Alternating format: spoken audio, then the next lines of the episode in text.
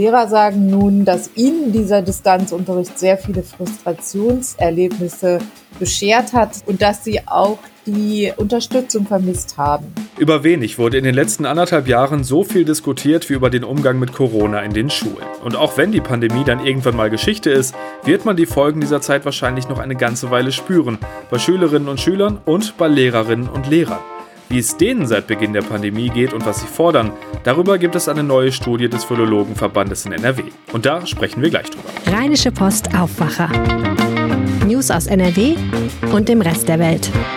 Mit Benjamin Meyer am Freitag, den 25. Juni 2021. Hallo zusammen. Die Angst vor der Matheprüfung, der, ich sag mal vorsichtig, Geruch in der Sportumkleide, Abschlussfeiern, Lieblingslehrer und die, die eher das Gegenteil davon waren. Auch wenn man im Laufe seines Lebens ja so einiges vergisst, ich glaube, an die Schulzeit können wir uns alle noch ganz gut erinnern. Und deshalb können wir uns vielleicht auch ganz gut in Schülerinnen und Schüler hineinversetzen, wenn es um die Probleme während der letzten anderthalb Jahre Corona geht. Maske auf oder ab, ganze Klassen oder halbe oder doch komplett online, wie oft testen und wer testet, wie soll man die Prüfung schaffen und wie holt man das alles wieder auf? Und genau mit den Problemen haben natürlich auch Lehrerinnen und Lehrer zu kämpfen. Ich habe es ja vorhin schon kurz angesprochen. Es gibt jetzt eine neue Studie darüber, wie es denen in dieser Zeit ergangen ist und immer noch ergeht. Und die hat sich meine Kollegin Kirsten Bialdiger für uns angeschaut. Hallo Kirsten. Hallo. Kirsten, fangen wir mal mit einem sehr aktuellen Thema an. Es gab ja in den letzten Wochen wieder viele Diskussionen um das Thema Masken in Schulen. In NRW müssen die Schülerinnen und Schüler die ja auf dem Pausenhof nicht mehr tragen, in den Klassen aber zumindest noch bis zu den Sommerferien. Ähm, wie stehen denn die Lehrerinnen und Lehrer insgesamt zu diesem Thema? Ja, das war ganz überraschend äh, in dieser Umfrage. Es gab ja, äh, wie du auch schon gesagt hast, anfänglich große Proteste gegenüber Masken, vor allem in der Grundschule. Da sagten viele Lehrer, das kann man den Kindern dort nicht zumuten. Wir ähm, können auch keinen Deutschunterricht richtig erteilen oder Sachkundeunterricht, wenn die Kinder unsere Münder nicht sehen können und nicht sehen können, wie wir die Lippen bewegen bei bestimmten Buchstaben. Da gab es also sehr, sehr große Vorbehalte. Und äh, jetzt in dieser Umfrage äh, war aber das Ergebnis, dass 89 Prozent die äh, Maskenpflicht für richtig halten und auch für wichtig im Hinblick auf den Infektionsschutz. Es gab ja auch viel Theater ums Testen. Im Moment werden ja alle Schülerinnen und Schüler zweimal die Woche auf Corona gecheckt. Viele Lehrer haben sich ja damit vor allem am Anfang so ein bisschen alleingelassen gefühlt, oder? Wie ist da jetzt die Stimmung?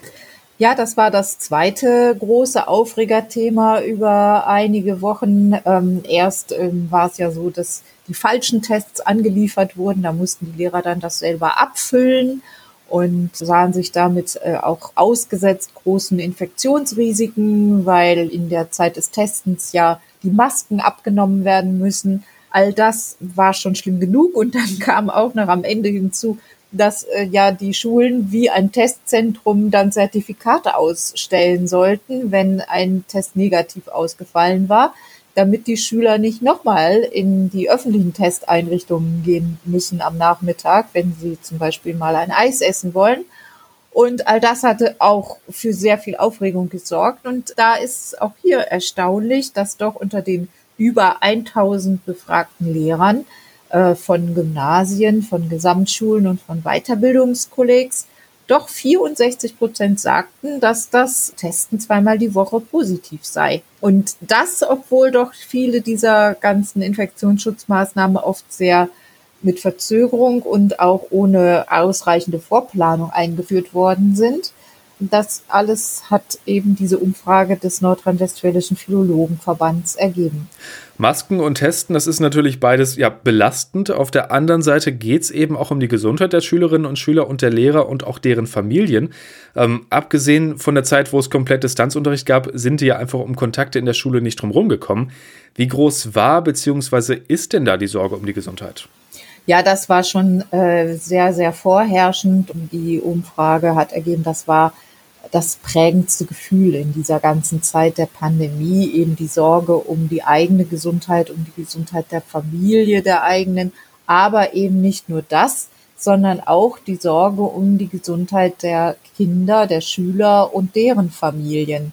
Und das alles zusammen haben die Lehrer dann doch auch als sehr, sehr belastend empfunden, zusammen mit der hohen Arbeitsbelastung auch. Zuletzt gab es eine Studie, die gesagt hat, Distanzunterricht bringt genauso viel Lernfortschritt wie Sommerferien. Ähm, wie sieht das denn aus der Perspektive der Lehrerinnen und Lehrer aus? Ja, also genau, du sagst es, diese Studie hat ja vor allem die Lernerfolge gemessen, wobei man dazu sagen muss, das ist so ein bisschen untergegangen in der Öffentlichkeit. Die haben in dieser Studie nur den Distanzunterricht im ersten Lockdown gemessen, als wirklich noch niemand damit Erfahrungen hatte. Das war Frühjahr 2020. Späterhin, als man da schon ein bisschen mehr Erfahrung hatte, dazu sind keine Ergebnisse erhoben worden. Und von vielen Lehrern, Schülern und Eltern habe ich aber gehört, dass der Distanzunterricht da gar nicht so schlecht wegkam, was das Lernen anging. Also alle anderen Aspekte außen vor gelassen.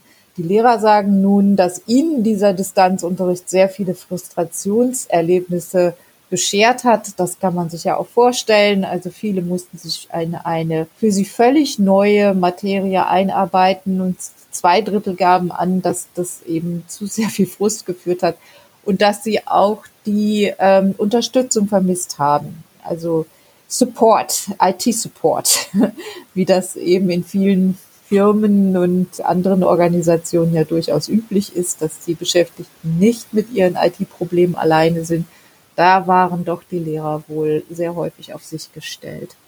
Klar ist ja auf jeden Fall, insgesamt gibt es viel aufzuholen, was den Lernstand angeht. Und ähm, ja, wenn jemand weiß, wie man das erreichen kann, dann ja wahrscheinlich Lehrerinnen und Lehrer. Gibt es da Ideen oder Forderungen, wie man das jetzt angehen sollte? Ja, die gibt es auch. Äh, die Lehrer, also das lässt sich aus dieser Umfrage ganz klar ableiten, haben wirklich gar keine Lust mehr auf diesen Distanzunterricht und sie sagen auch, um die Lernrückstände aufzuholen, ist der Distanzunterricht nicht das geeignete Instrument.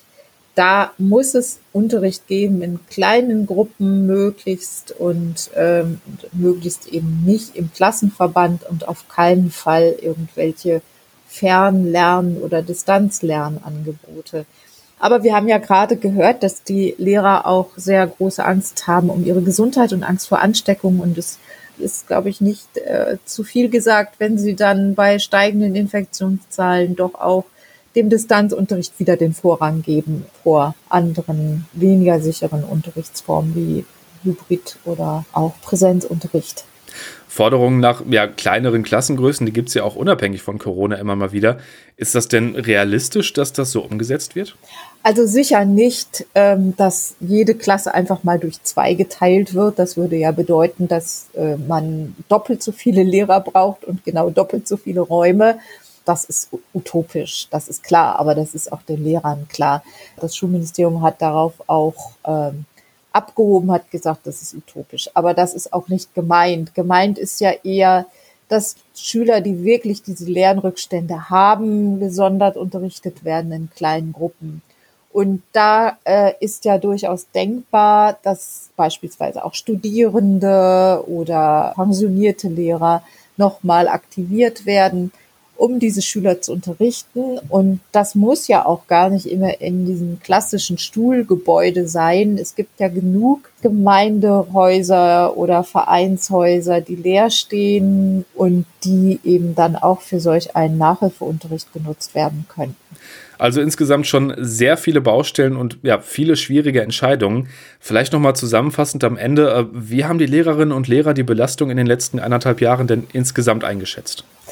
Ja, als sehr hoch. Also da unterscheiden sich Lehrer eben auch nicht von anderen Berufsgruppen. Ähm, sie hatten ja wirklich auch sehr viele Umstellungen immer in kurzer Zeit zu verarbeiten. Erst den Distanzunterricht, dann den Wechselunterricht, dann verschiedene Modelle, wie der Wechselunterricht funktionieren soll. Und hinzu kommt ja auch, Lehrer haben ja dann auch häufig selber das Problem Vereinbarkeit von Arbeit und Familie. Und das war eben zusätzlich stressig und da ging es den Lehrern nicht anders als vielen anderen auch. Also über 90 Prozent sagen, dass sie eine unglaublich hohe Arbeitsbelastung hatten.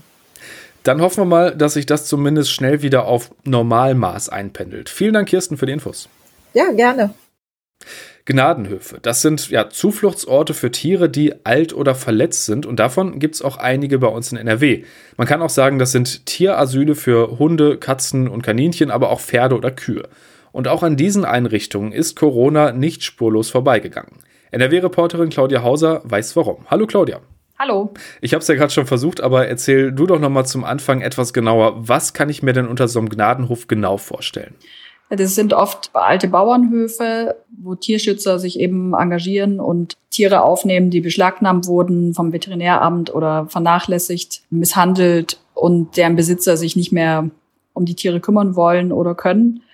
Und manche werden auch vor der Schlachtung gerettet und dürfen dann so ihr, ihren Lebensabend auf dem Hof verbringen ohne irgendwas leisten zu müssen. Und es sind meistens Pferde, Ponys, Esel gibt's immer, dann aber auch viele kleine Tiere, also Hunde, Ziegen, Gänse. Das spricht sich halt meistens rum. Also die Tierschützer werden immer gefunden, haben sie mir erzählt, und können halt auch schlecht Nein sagen. Deshalb sind die waren die schon vor Corona ziemlich voll, alle die Gnadenhöfe. Und genau das hat Corona jetzt nochmal verschärft. Ein Problem ist anscheinend, dass offenbar mehr Pferdebesitzer ihre Pferde abgegeben haben. Darüber hast du mit der Besitzerin eines Hofes in Krefeld-Oppum gesprochen. Was hat sie dir dazu erzählt? Ja, das ist die Annemarie Hendricks, die Betreiberin des Hofs und die hat erzählt, dass es, also bei Pferden ist es halt vor allem die Haltung, die oft sehr teuer ist. Das haben viele nicht so richtig kalkuliert wahrscheinlich. Und es kam jetzt natürlich die Krise dazwischen. Manche haben ihre Jobs verloren und haben sich dann dafür entschieden, ihr Pferd abzugeben oder mussten sich auch manche manchmal dafür entscheiden vielleicht. Und sie hat mir erzählt, dass es sehr tragische Fälle gab, also äh, Pferdebesitzer, die die Tiere halt seit fast 20 Jahren haben und die dann schweren Herzens auch abgeben, weil sie noch ein Haus abbezahlen müssen und sich das Tier jetzt einfach nicht mehr leisten können, weil sie halt einfach in finanzielle Not gekommen sind. Der Mann ist arbeitslos geworden, so. Und solche Tiere nimmt sie dann auf. Und für die Tiere ist es aber nach so vielen Jahren natürlich auch eine harte Veränderung. Und sie sagt, das sieht man denen auch an. Die fressen dann erstmal nicht. Die wirken total traurig, augenglanzlos. Und sie freut sich dann eben, wenn sie die irgendwie wieder aufpäppeln kann und vielleicht, manchmal kann sie da auch die Pferde zusammenbringen, die sich dann besonders gut verstehen. Und das gibt ihr dann halt auch den Auftrieb, da immer weiterzumachen. Also echt gut und wichtig, dass es diese Höfe gibt, aber die haben natürlich auch nicht ohne Ende Kapazitäten. Was sagen denn die Tierschutzverbände eigentlich zu dieser Entwicklung?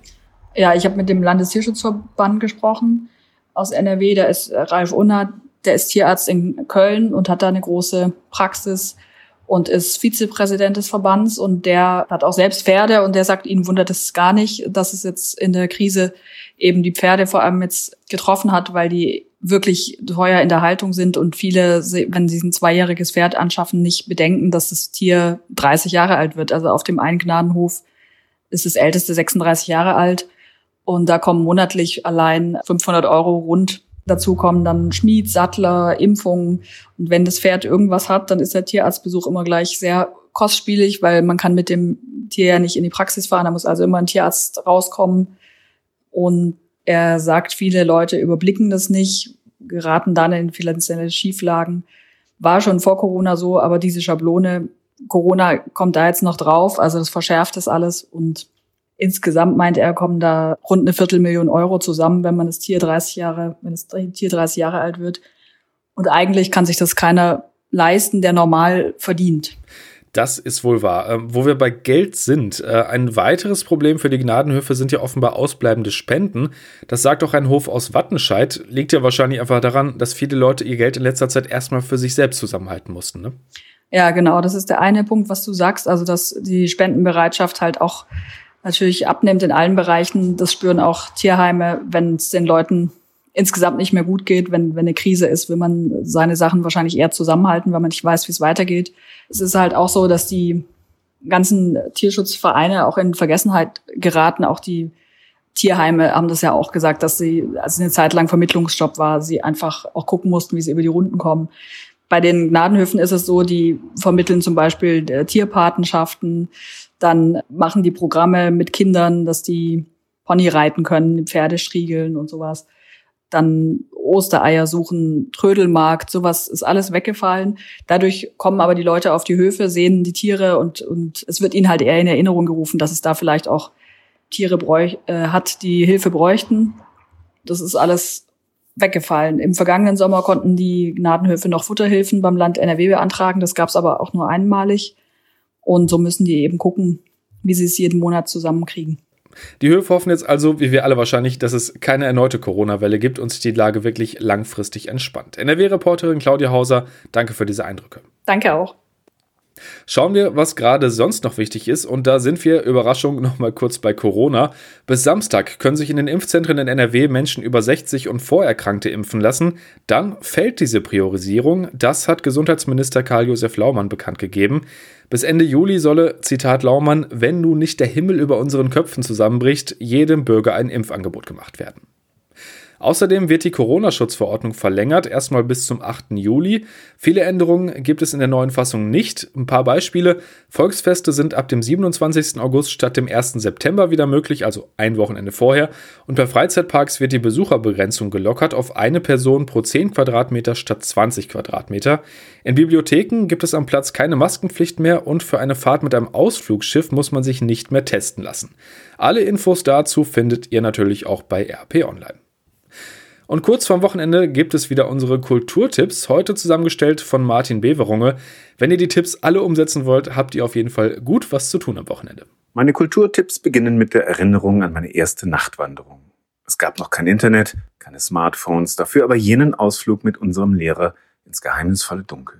Daran dachte ich, als mir das Buch Streifzüge durch die Nacht von Dirk Liesemer in die Hände fiel, der diese besondere Atmosphäre in mehr als 50 Wanderungen im Finstern beschreibt.